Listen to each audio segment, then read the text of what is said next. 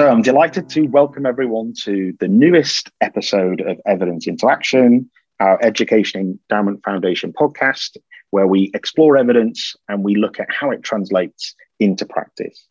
This podcast has the topic of effective professional development, and what we're going to draw upon is the latest EEF guidance report and the commission review all about the evidence about professional development and how we support teachers to improve. And I'm delighted to welcome my expert co host, Kirsten Mulholland. Uh, Kirsten, can you introduce yourself, please? Yeah, hi. I'm Kirsten. I am the new um, content specialist for maths working with the EEF. Um, my um, day job, I suppose, is um, to work as a lecturer in education um, at Northumbria University. So I usually am involved in initial teacher education. Um, and before that, I was a primary school teacher um, working in schools in the northeast of England. Thank you, Kirsten. And uh, almost indicative that in this podcast, we're going to speak to brilliant colleagues who have very different roles and real rich different experiences of professional development. So, our first guest will be Harry Fletcher Wood, um, who played an integral part in developing the review, and he's written a lot about developing teachers and supporting teachers and their habits. So we'll speak to Harry about the review and the evidence. Harry's a former teacher himself and designs and has designed training for teachers. And then we speak to Helen Bellinger and Tom Martell, who are both school leaders in the system. Um, Helen, based over at Doncaster Research School, Tom, based up in the Northeast. Um, and they bring again that insight of being teachers, also being school leaders and delivering upon professional development and training. So we get a real feast of insights and expertise. So I'm really pleased to invite our first guest, Harry Fletcher Wood. Um, Harry, just in, introduce yourself and, and your work, and, and particularly in relation to effective professional development. Sure. Hi, Alex and Kirsten. Thanks very much for having me back. Uh, I am a well, I'm a history teacher, and I was then head of professional development in a school, and then spent uh, seven years trying to do two things at once. One was to to try and offer and be involved in design of effective professional development, and the other was to dig into the research underpinning it. I now work at Teacher Tapp, where I work to try and offer head teachers a, a better understanding of what their teachers are thinking. And just to be really explicit as well, you were one of the team who wrote the review for effective professional development, and, and we'll come on to that um, and the insights that you bring to that. Uh, one of the things you stated there is that you've uh, uh, welcome back. So you're our very first guest who's uh, appeared more than once on the um, podcast. So thank you for coming back. Um, that that must be a positive that you you know you turned up and, you, and you've come back. Uh, and also just to say, I think a, a real strong reason why um, you are back is your expertise for effective professional development, but also I think you've got a real unique ability to communicate complex evidence. And part of that's your experience as being a teacher and having been a school leader too, and and dealt with the complexity. So, my first question, probably a quick question, but um, back in that school role, or, or after actually, but back in that school role, what was the best professional development experience that you had? Yeah, one thing jumped out, and I'll tell you a bit about it, and then say who was it, who, who it was. Um, so I've been to three events run by the same team, and they're all designed around really tight principles. And so whatever they wanted us to do, uh, were encouraging us to do, they talk a bit about okay, um, you know, here's here's the key idea, here's why this thing is important. Then they'd show us videos and examples, models of the stuff that they they thought was was valuable, and give us the chance to to pull those models apart. And then we'd spend a bit of time planning. Well, you know, how would I do this with my students in my classroom? And then we'd practice, and then we'd spend a bit of time thinking, well, okay, how um, what do I practically need to do to make sure that I use this um, uh, on a regular basis. Uh, and the other thing that that was, was great about it was that it was really it was vivid, it was memorable, it was a fun place to be. Uh, and the, those providers are Teach Like a Champion, the the sort of American training providers, and they had dedicated, you know, it's five ten years to trying to make their training more effective, and it really really showed. And that you know, I came back and I just did and have never stopped doing some of the stuff that they taught me. And when I read the, the, the, guidance report, I was really struck by how relevant it was um, for a range of, of different audiences. So, for example, in my role just now, I um, work with um, training students. I, I, work in initial teacher education, um, although I know that that's not the, the direct um, focus of the review.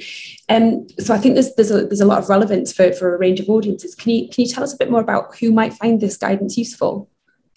Uh, well, my, yeah, I can underclaim and un- overclaim. So, so, if if I tie it directly to the evidence, as as you say, Kirsten, we we looked at um, professional development programs for in-service teachers, so anyone from year two onwards in their career.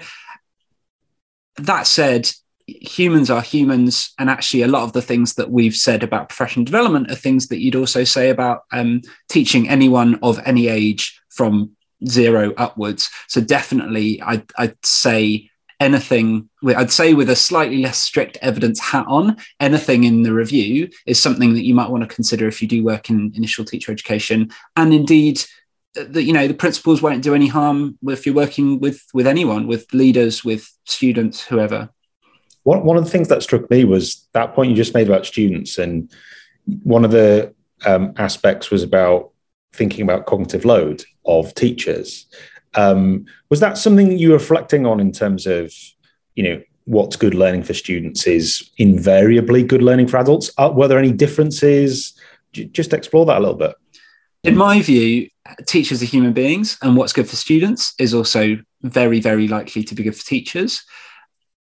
People sometimes find that a bit of a strange statement. They say, well, you know, teachers are adults and so they want you know autonomy and they want their learning to be relevant and so on. You're like well actually if you think about most students they want autonomy and they want what they're learning about to be to be relevant.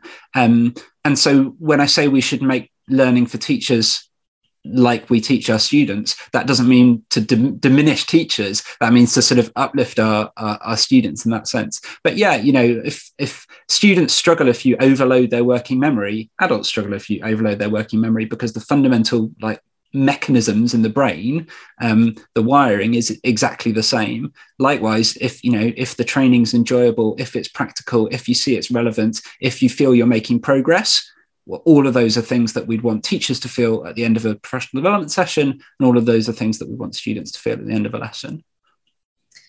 One, one of the things that I found really fascinating in the report was was um, the, the, talk about mechanisms um, and, and the balanced approach to professional development. Can, can you tell us a bit more about that and about the findings relating to that? Yeah, sure. So so let me split those uh, apart and talk about probably the balanced approach first, and then the mechanisms subsequently. So um, we looked at professional development. We said, okay, what what should a good professional development session do? And this was our sort of our, our, hypothesis. This was the theory we came up with at the start of the review that we then tested with all the studies that we found. And we figured that there were probably four things. So if you imagine a session that you're sitting in as a teacher, um, and let's say the session is about modeling. So one thing you'd want to get from that is something about the value of modeling. Um, realize, oh, actually, you know, modeling is is really powerful. Another thing you might want to get from it is a motivation. It's like, okay, I would like to spend more time modeling with my students. I think there's something in this.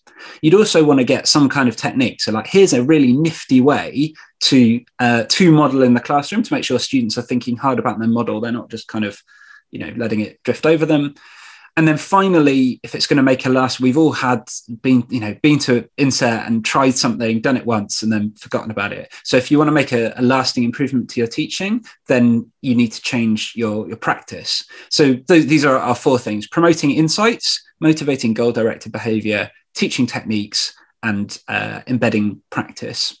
And so our hypothesis, before we, you know, collected all our evidence or anything, was a study that, sorry, an experiment, a professional development program that does all four of these things is likely to be more effective than a program that doesn't. So, for example, uh, if I uh, am ta- taught a technique and I am sp- encouraged to put it into practice, but I don't understand the why or I don't internalize the goal, it's likely to probably going to end up with a lethal mutation. I'm kind of going to use mini whiteboards, but not necessarily in a way that advances formative assessment. Conversely, if we spend a load of time talking about, you know, uh, formative assessment is brilliant and the underlying evidence, but we don't spend time on the teaching techniques and the practical changes, I'm going to go away with a like formative assessment is brilliant and not actually going to do anything with that knowledge because I've got, you know, 27 other things to do as a teacher. And what we found when we gathered up all these experiments, over 100 experiments that we, we looked at and stuck them all together, and we found that programs which had attempted to do something towards each of these four things were substantially more likely to have had an impact than programs that had done fewer than of these four things. So what we're saying is hitting all four of these things at some point in a program or in a session strongly appears to be desirable. And just just in terms of the mechanisms, so that second part, yeah. Um, in the one of the things that I've found helpful was the toothpaste analogy about uh-huh. what the mechanism is, what it isn't. So, could you just explain your view of the mechanism? Yeah, sure. So, the, the, the mechanism is a question of how do you how do you pursue whatever these these goals are, and I think uh, I have a, a personal bugbear uh, that we talk often in quite vague terms, and we, we, we sort of accept vague terms like collaboration or support or culture. And if if you, Alex, tell me, you know, what the way my professional development program works is is really supportive. I'm like, well, what do I do with that? Like, how, how do you support people? What is the thing that actually happens in the room? Because it's only when I know that that I can do something with it. So we built on uh, some really interesting work that's been done by uh, a group of psychologists over about the last decade, collecting up like what are all the different ways if you're helping people to change their behavior that you might do that and so they've created a long list a taxonomy of 93 uh, mechanisms uh, audience will be glad to hear we didn't stick with all of those we, we whittled them down to 14 adding a couple changing a couple um, by looking at the evidence for these mechanisms and by looking at well okay which which things actually work in uh, in teaching and which things wouldn't work. And so when I talk about mechanisms, I'm talking about things like um, goal setting. So, so it's a really concrete thing you could do and say, sit down with teachers and it could be you give them a goal say i want everyone to you know use exit tickets this week or it could be they set their own goal like you know we've talked about principles of formative assessment what are you going to do whether whoever's set the goal setting a goal makes it more likely that um, teachers change their practice Similarly, another mechanism is action planning. Um, so asking people to plan out, well, okay, you say you're going to do your exit tickets when? I'm going to do it in period five on Wednesday with year seven or whatever it is. And making concrete plans like that makes it more likely that I'm actually going to act because period five, I'm like, I know there was something I was meant to do rather than get to the end of the week. And I'm like, I know I was meant to do this at some point, but, but at the moment never came.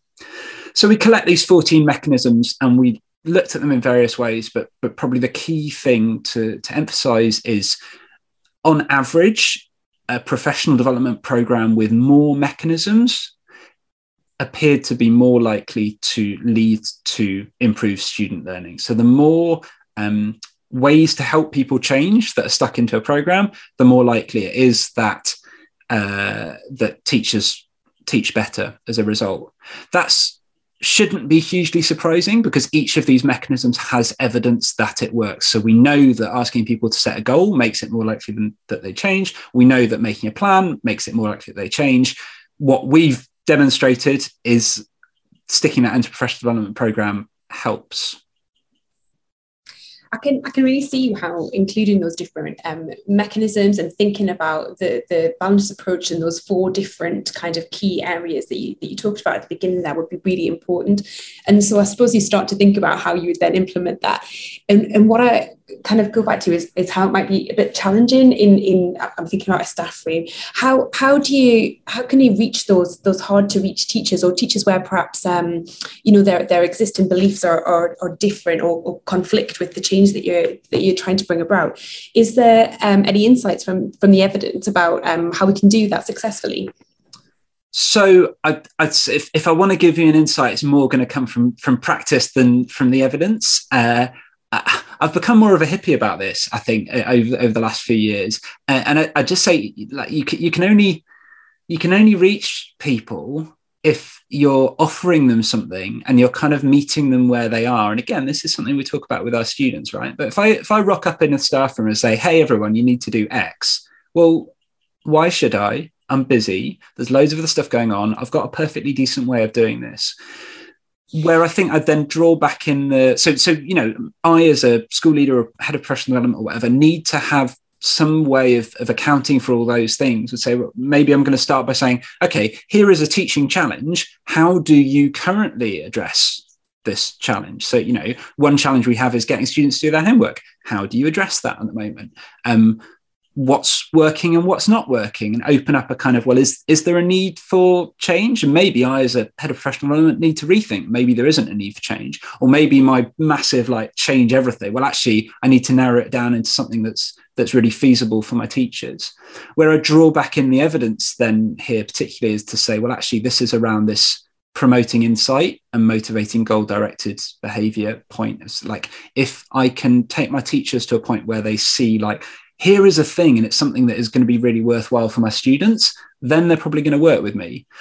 But until that point, and also, you know, like again, if, if I haven't given them a valid technique, if I've just said be more inspiring, but I haven't told them how to teach techniques, and I haven't helped them make space for it in their, their lessons, they're going to reject it. And, and honestly, they're going to be right to reject it. And I think anytime we see people being hard to reach, part of the question is is what do we need to do differently, not what what do they need to do differently? Yeah, my colleague uh, Joe Goodman, just earlier today, we were talking about pupils and families and actually reframing it a little that they're not hard to reach. Maybe what we're doing is hard to access. And, and maybe, you know, I, I've been a school leader leading professional development and, you know, instinctively you start thinking, oh, why are they not engaging? And you start kind of, is it, you know, you can place blame because everyone's working hard, you know, um, I, I, think that's for me where you get back to again you get back to the mechanisms promoting insight. How can we really clearly do that in a way that's accessible and attractive and actionable? Uh, what are your hopes for the future of professional development harry? I'm excited. I think this i think this this work um, and the guidance report that's come out of it are a really big step forward for um, the profession of teaching and the profession of teacher development. So I guess the first thing is I hope it it you know it sticks. I hope people read it. I hope they use it. I hope they disagree with it and and you know disagree thoughtfully and and you know write about ways that it can be improved upon. Um, we know that the the there is uh, uh, takes a long time for evidence to to sort of permeate everywhere, uh, and I hope that the, me- the mechanisms the EEF has and the mechanisms that like the enthusiasm of the profession brings uh, will mean that that happens quite quickly because we don't you know like teachers need to help get better now. We can't wait five years for, for people to get around to this. Um, so it needs to be used. It needs to be you know, refined and made usable. We've done our best to make it usable, but it's only colleagues in the field who will actually be able to take it and and sort of find ways to okay, this is my most powerful way to help teachers um, attain insights. This is how I've done it, and this is what I would share.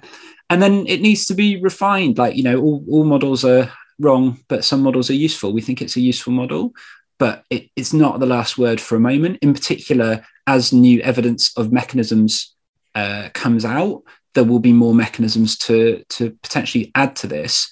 Now, I'm not saying go and add them willy nilly. We we went through a really careful process that um, led to the the set of mechanisms that are in the, the the paper, but we're not claiming for a moment that that's that they're the mechanisms we could found evidence for in 2020 2021. There will be others. Thank you so much. It's so interesting hearing um, about your, your insights about this. Um, and, and, and thank you very much for your time. Thanks, Harry. It's, it's been a pleasure. Thank you.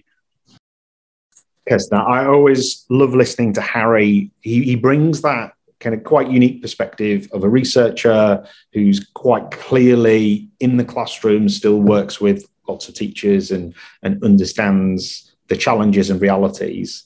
And I, and I think the guidance report and the review is is practical and really understands the challenges of teachers in part because of, of people like Harry. What's your kind of reflection, just just in response to some of Harry's answers there.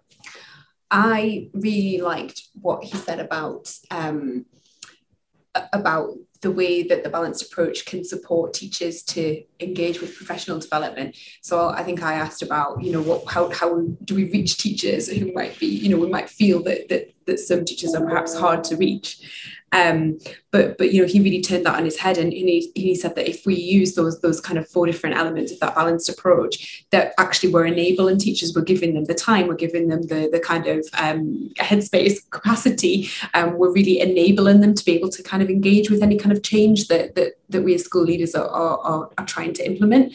So that was really that really stood out for me. I, I think for me I, I, can't I can't help separate out my kind of past experiences from reading the guidance.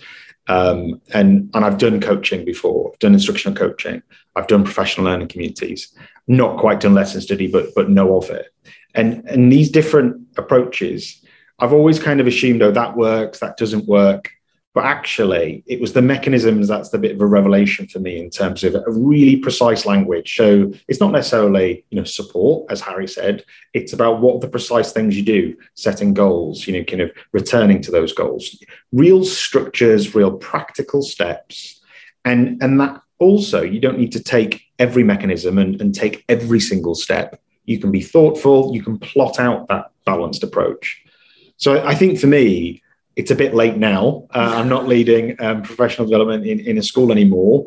But I think for those people who are, and for those those people who are supporting schools and supporting trainee teachers and who are supporting organizations who run training for adults, even beyond teachers, will find those mechanisms really valuable. So, yeah, it was just great to hear uh, from Harry and, and, and, to bring out the review. Our, our next guest is going to be um, Helen Bellinger, who is uh, incredibly experienced school leader in the system who once more has led professional development, has designed professional development, has experienced professional development. So let's hear some of those practical experiences and, and, and, what she's learned from the guidance.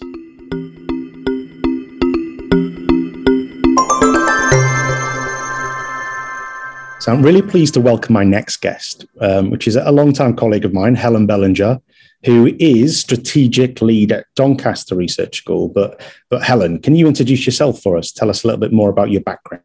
I will. Thanks, Alex. Yes, I'm. Uh, I'm Helen. Helen Bellinger from Doncaster, Doncaster Research School. Um, a former primary head teacher, system leader, LA advisor. Had lots of roles in the past. Now work um, with the research school, and um, been involved in in designing and facilitating on professional development programs over quite a number of years now. So um, yeah, really excited to be part of this uh, of this podcast today. Thanks, Helen. And uh, we'll talk a little bit later on about, about the work you did on the panel for the guidance report on effective professional development. But before before we get into all that detail and about you know the, the latest evidence, etc., I just want to ask you that question: What is your best ever professional development experience? We often hear all those kind of, you know, kind of shock horror stories, but what's your best ever experience? Oh, that's a that, that's a tricky one to start with. Um, I, I think first of all, I, would like to say I, I've had many positive professional development opportunities in my career, and and some perhaps that were less positive, as I think most of us have. Um, but one that really does stand out for me, that, that really did influence my practice as a leader, um, was the Consultant Leaders Programme, which the National College ran a number of years ago now. Um, and, and really reflecting on why it was so good, I just found it really motivating. Um, it was thoughtfully designed. There were expert facilitators. I can even remember their names. They were called Glyn and Gwen. Um, they were brilliant. Um, it had relevant content, which even back then was, was evidence informed. Um, and it provided those opportunities for new learning, but also self reflection, collaboration, some planning time. But I think above all, it probably the, the best thing about it was it really did challenge my perceptions of the role of a system leader and it, it really made me reflect on my own sort of habits traits behaviors and it seemed to have all the right ingredients we, we might call them mechanisms now of course and, and it was at the national college so that was a definite bonus um, but it did influence the way in which I then went on to support and um, provide support to other school leaders. Quite a quite pivotal for me at that point in my career, I'd say. So yeah, that's probably the one that stands out. And you've just given uh, that example of, of, training from the National College, and um, we're now in a kind of we're not post-pandemic yet, are we? But we're kind of in a very different world with technology and with kind of experiences of professional development that seem like they're changing almost weekly and monthly.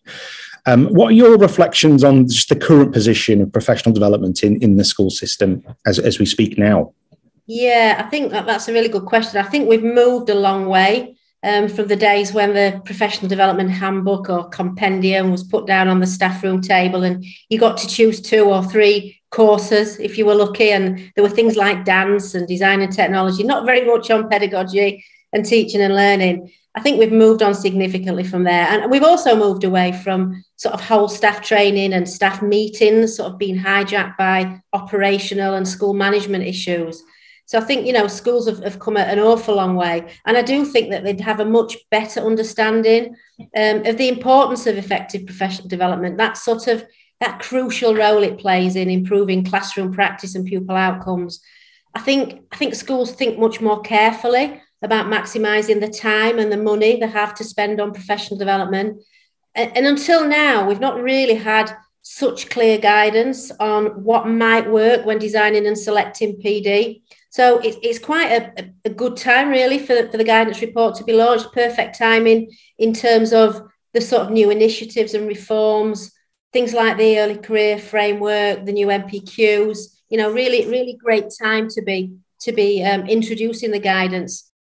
Yeah, it, it's it's kind of quite pivotal timing, isn't it? You talked about in the system we've got ECF, MPQs. Also, we are just grappling with um, school conditions at the moment and thinking about different platforms. And um, I think it's an it's a crucial time. Teachers and school leaders, perhaps more challenged than than any recent time I can remember. But actually, one of those important levers to that reflection you talked about, that kind of constructive challenge, that support of PD feels timely as well. If we can find that window of time and, and that support to do it well, I have to say when you mentioned about um, those those one-off trainings. I do vividly remember back to my one training um, day a year that I used to get, and I, I, can remember my first one being on interactive whiteboards.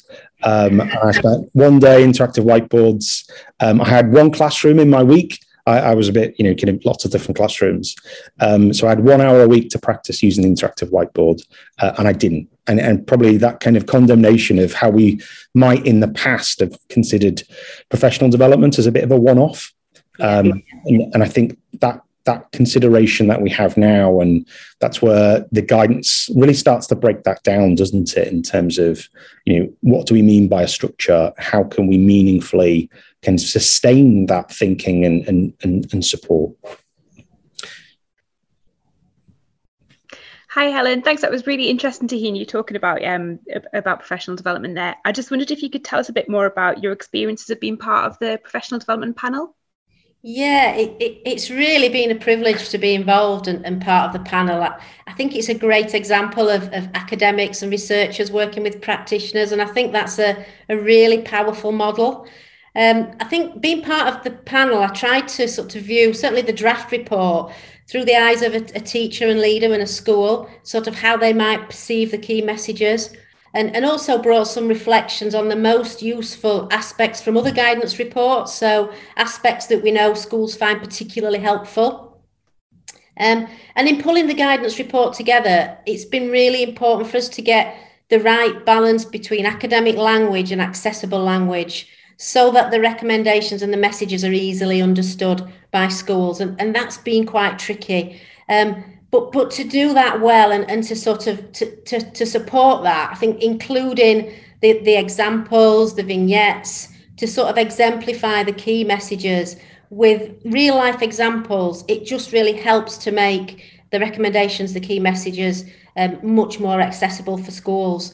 Um, I, I, suppose I also wanted to highlight the importance of school context um, in terms of my involvement on the panel. And so, recommendation three, which is about careful implementation and, and taking into consideration the school context, is a really important one for me. Um, so, so the importance of that sort of intelligent adaptation, making sure that the mechanisms are prioritised and protected with fidelity, but making sure that it's right for the context which the school is in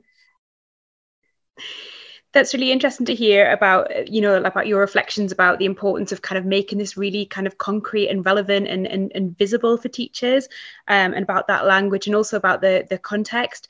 Um, i wonder if you could kind of tell us anything um, a bit more about anything that you thought that was particularly kind of significant um, that came out of the the guidance apart from those areas?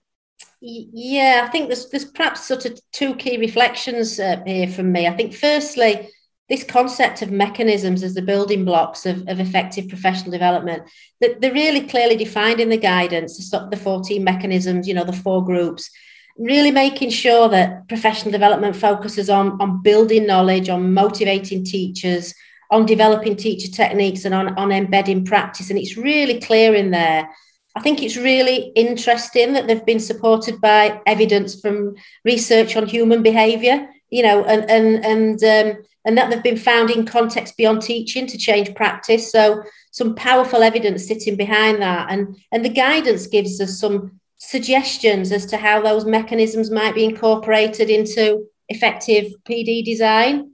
You know, the table, there's a table there that helps to explain what do we mean by mechanisms, what's the difference between programs, forms, mechanisms, really useful in, in really defining um, what the language means. And there's also a, a, an example of what a program might look like. So, where there's a, a balanced design and where those mechanisms have been incorporated and what they look like.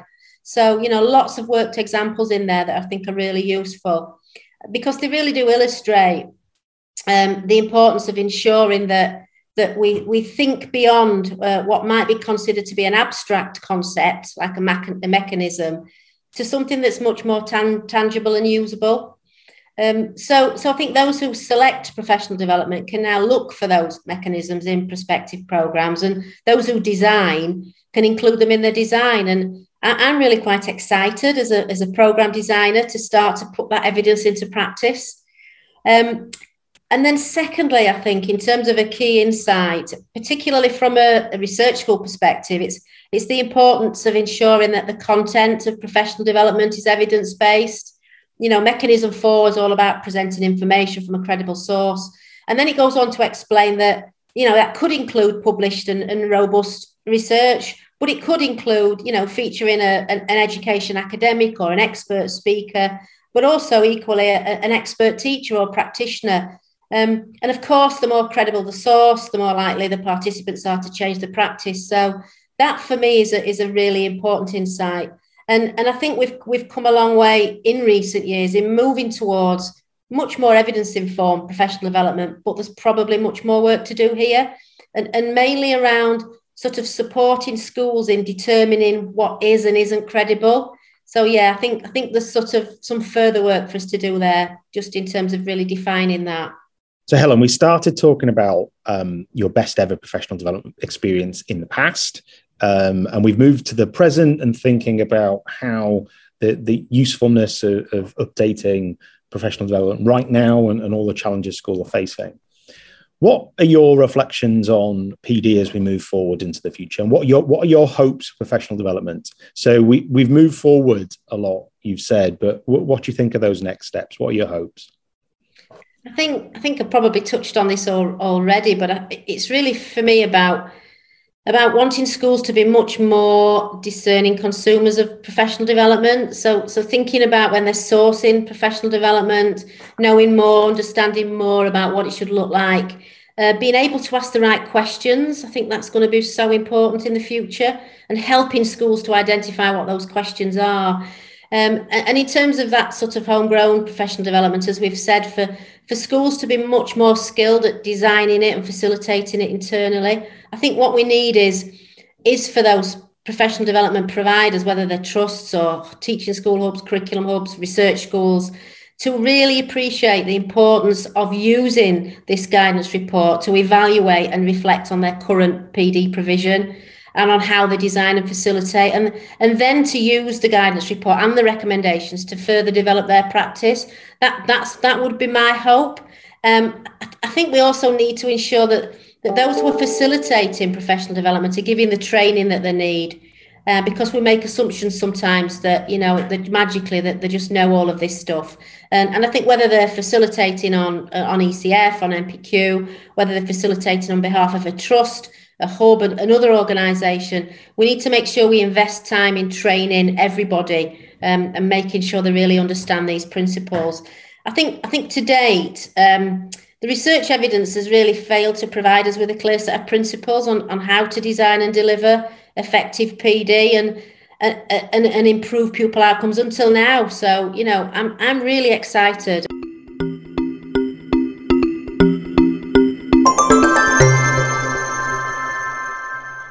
Uh, that was really interesting. Lot, lots to think about there. If we, what was your first um, kind of big reflection on that, Kirsten?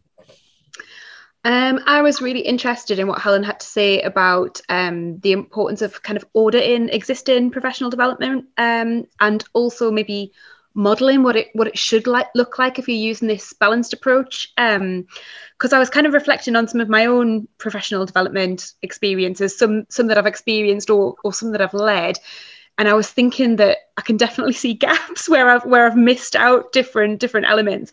So I was thinking that probably I can see where I've maybe built knowledge and, and maybe you know try to motivate teachers. But then those those those kind of the third and fourth um, groups where you're maybe looking to to really develop understanding of those techniques and model and rehearse, and then providing those opportunities for embedding. I can see that they're probably the areas where maybe you know i didn't didn't prioritize those or didn't give enough attention to those to really make sure that that what i was looking to develop was developed in practice. So that really stood out for me. Yeah that i, I couldn't help but reflect about my own past experiences as well. And one, one of the things that stood out for me um, is that form of like coaching. So coaching is in the guidance, but actually it's not just about that form, instructional coaching or lesson study or you know the whole range of different approaches you can take. It is about all of those elements. It's those mechanisms that mean whether it's quality coaching, whether it's a purposeful coaching. And, and I think we did coaching triads and we thought about the structure and we did think about kind of knowledge and, and revisiting but but yeah, we just didn't think about enough of those key mechanisms. And I think now it's all value of hindsight, isn't it? I think yeah. you know having that kind of four areas. Let's look if we're doing coaching. Let's you know we might have brought it in. We might be designing it ourselves and making it really bespoke for our school or our trust. But we need to really scrutinize it and, and yeah, audit it. So I think we probably come to the same reflection, um, born upon kind of the challenge of, of developing and leading out professional development. Um, and that leads nicely um, to our next um, interview. I'm going to speak to uh, Tom Martell, who's an, another um, brilliant school leader who was part of the panel.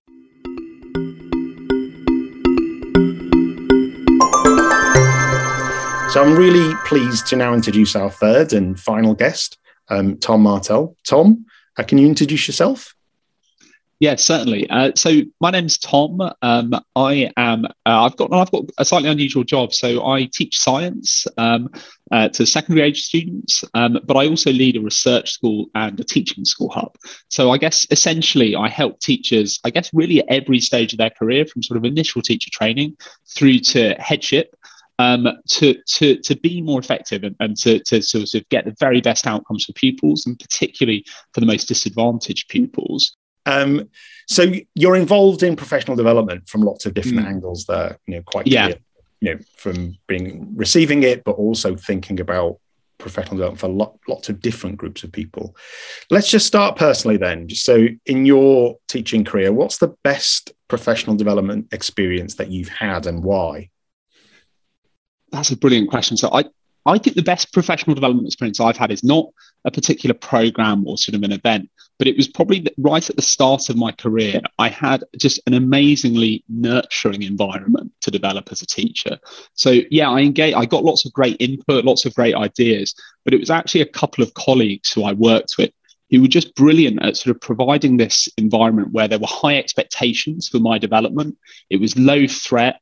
Um, and they sort of had just this constant dialogue of helping me to develop as a teacher.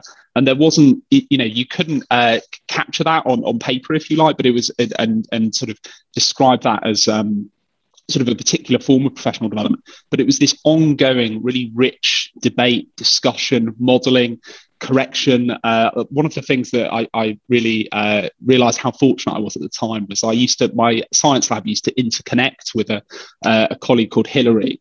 And Hilary was, um, she taught for sort of 30 odd years and was just exceptional as a teacher. And she was, it was this ongoing sort of modeling, support, feedback. She'd come in, she'd be like, right, what are you doing today? Sort of critique and tear apart all of my ideas in the nicest way possible. And it was, and it was, like I say, it was the fact that the big thing that I sort of took from all of it, and when I look back at it now, it was that Hilary and my other colleagues provided this chance for me to, I guess, really reflect on my practice, but also to do things and to try things out in the classroom as a result of, of a number of different, I guess, sort of what you might term more sort of traditional sort of uh, professional development opportunities that I was engaging with. So, like I said, I think that for me was probably the most, it was that sort of really brilliant environment to develop in, if you like. Uh, that's really interesting. I think that kind of that social support and, and we recognize like the culture of the school and all of these factors of like high trust and then where you're allowed to be critical but in a, in a safe way that you feel supported with that you know critical feedback. The, these are those factors that are they're quite hard to pinpoint and kind of and to observe but but we know we know they're there don't we? And kind of that, that research i think it's from um, Kraft in the us around mm. cultures of schools and where professional development happens um, feels so important, but actually hard to get to grips with a little it, too. It, it is, and, and I, when I when that's a, lots of people kind of look at that, and it's it's the, it's some of these intangible things that are quite hard to describe. It's not it's it would be difficult to sort of capture on paper, but when it looks like when, when you sort of experience it, it really is. I, th- I think sort of brilliant. And like I said, when I I didn't appreciate it at the time, maybe how a uh, sometimes atypical is is probably what I would say that I've sort of seen more broadly from my work um, with schools. But yeah, I think it, like I say, that was a, a, an exceptional opportunity, I think, for me to develop as a teacher. Okay, and and you've talked about kind of what's typical in schools now and, and, in the past. Um, what are your reflections just on the current position in the system with professional development? So, quite obviously, we've had you know we have the pandemic to grapple with, and and that's kind of you know driven you know kind of a bit of a truck through a lot of plans for the last couple of years. Um, in truth, um, but also there's kind of new, you know, you're part of a teaching school hub. There's there's new NPQs, there's new training, there's there's challenges around that and kind of capacity challenges. Um, you've got this kind of diverse experience, all these different kind of hats that you're wearing, if you like. What, what what's your reflections on on that on the challenges and, and promises? So, yeah, so I, I think it is a really interesting time, if you like, around professional development. But I, th- I think what I would say is just stepping back from all of the day to day noise of it, there are two statistics from the EEF's work that I think about a lot, if you like. The first of these, of all of the things that the EEF tests through their trials, uh, their randomized control trials, only about one in five of them are any better than what schools are already doing. And there's a handful that actually don't have a positive impact as, as well. But the flip side to that is if you ask teachers in these trials what their perception is of them, the latest figure that I've seen on that, um, it, it's about 93% of teachers really like it. That so you've got this strange this strange position of the evidence tells us on average that these kind of new approaches, these new things in schools, they're no better than what schools are already doing. But teachers' uh, perceptions of, of, professional development is, is that they, they t- tend to sort of value it. And I don't quite know what to make of that, if you, if you like. I think there are lots of lessons that you can take around that. You, you know, you can sort of, you might sort of get get frustration, say, oh, you know, there's kind of over promises made to schools, if you like, with some of the marketing in the, in some of these things and so on. I think that I think that's what one way of looking at it. I guess another way of looking at it is just to say professional development is really hard. Um, and, and, and it's really hard to get right. Um, if, if you read the, the, the professional development guide, um, in, in the artwork, there are lots of cogs. Um, and I don't know if this was intentional, but I think one of the things that I, I sort of think about this is that often in professional development is one part of a broader piece, and it's how these cogs kind of interconnect and sort of turn together. And I think often you can have these brilliant programs, but they're just sort of spinning in isolation, if, if, if you like. Um, so, so that's like I said, I don't think that's a pessimistic view, but I guess I, I, I guess like I said, I keep coming back to those figures, if, if you like, because I, I think they're they're important anchors. I think when thinking about professional development. Is there anything that you think that you will do differently when you're planning or leading um, professional development moving forward as a result of this report?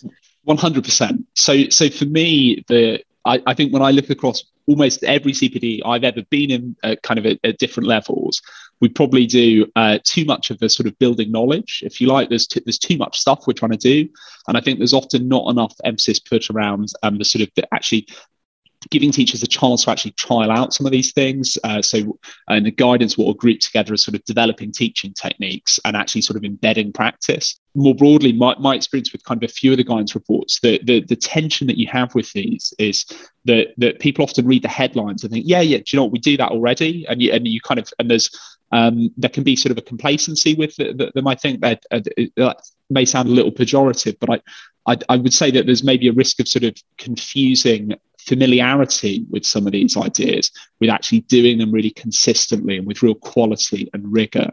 And, it, and, the, and, with all of these guidance reports from the EEF, like I say, if you just read the headlines, you, it's easy to just think, John, we, we know that already, but it, it's in the detail. And, and it's one of the things that um, I've got the good fortune to be involved with across the research school network is um, sort of really sort of sustained professional development programs. So where we have a chance to really sit down with teachers and explore some of these things.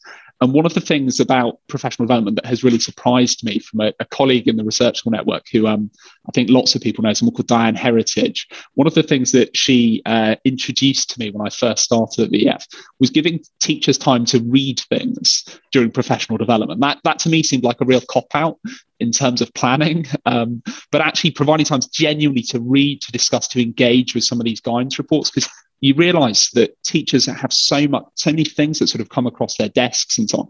Actually having the time to really read and think and engage deeply with things is really important. And that picks up on that very first kind of mechanism around managing cognitive load. And, and it almost for me that feels a really important one. We know we know about cognitive load from from children's learning and, and that kind of useful theory. And it, it also links back to the kind of the, the last recommendation about time. What what are your reflections around? You know, you've just said about you know we might have a study group, we might read things within the training and not expect you know teachers always have these expectations of additional work. What are your thoughts around PD given our limits of time, given our limits of structure? I, I think this is a, this is challenging. Um, and, and I think, you know, I think a lot of the choices that we make around professional development are, like I say, these ultimate constraints around time, if, if you like, that we're, we're often sort of hemmed into doing things that would be, that are less optimal because of that. And, and I guess there are sort of two things I, I would say about that. One is I think there's a need to um, to be to more ruthlessly prioritize. Um, I think a phrase you I'd like of yours, Alex, is to sort of shrink the problem around things. And I think too often with professional development programs, we try and do everything, if you like, but actually shrinking down the problem to fit the time available instead of sort of saying, well, we've only got five hours for this, we're still going to try and do everything, if, if you like, is one thing. But I think the other is to rec- is to think about CPD as as part of a wider process. So I, for me, I, I really look at this report alongside EEF's putting evidence to work guidance report, which is all about implementation. Um, and I think seeing implement seeing CPD as one part of an implementation process is really crucial. But I think there's also where I hope uh, that, that, that, that, schools and and uh, and other organisations involved with this really go with this is a recognition of trade-offs. Um, there's a there's a lovely sort of uh, uh, as ever sort of quite pithy quote from Dylan Wiliam about sort of the art of school leadership basically being kind of stopping good things so that you can do even better things. And I would say that there's maybe a piece there about about professional development that there are probably some less effective things that we could do in top in, in school to make more time for this, if you will. And I, I think that is probably the challenge that, that I would uh, put to people is saying actually the, the, the evidence tells us this is a really promising thing to do to invest in teacher development, but to get the most from it, um, you know, we need to create this time. And I think there's there are opportunities to be more creative with some of that.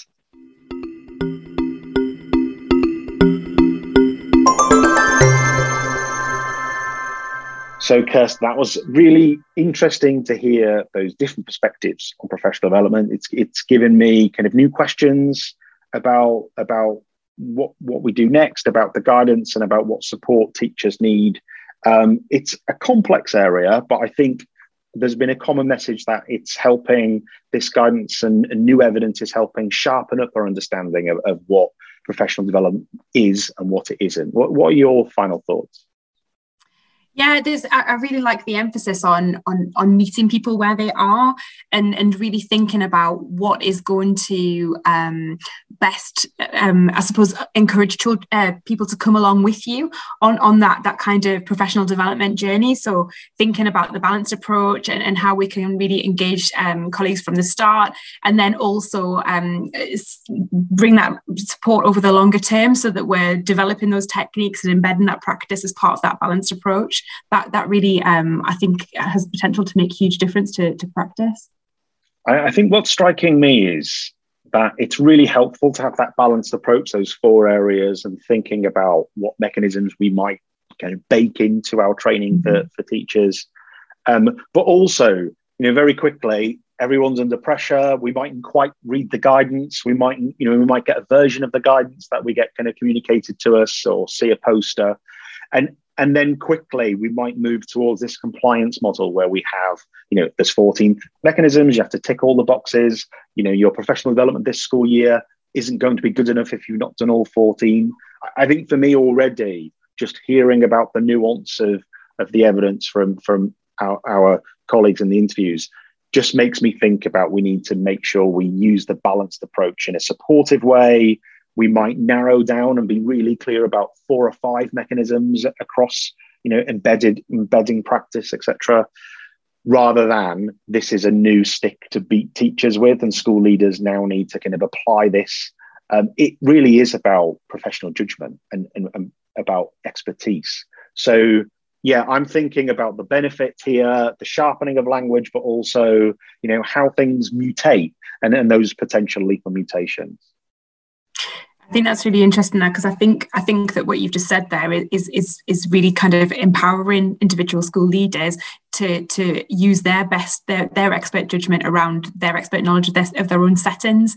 And so then you've you've kind of got that that model those, those four those four um, elements of the balanced approach and then the mechanisms within them that then they can be um, you know used really um, intelligently then to, to ensure that the the professional development that's planned works for that individual setting yeah, I, I, think if I think about some of the training that Harry, Helen, and Tom talked about, I think we've come a long way from the kind of professional development is what happens on the 5th of September and it happens twice, you know, afterwards in the year. These kind of, you know, these INSET days where they're not really, you know, baked into regular ongoing practice. They might have a couple of techniques, but they all wash away.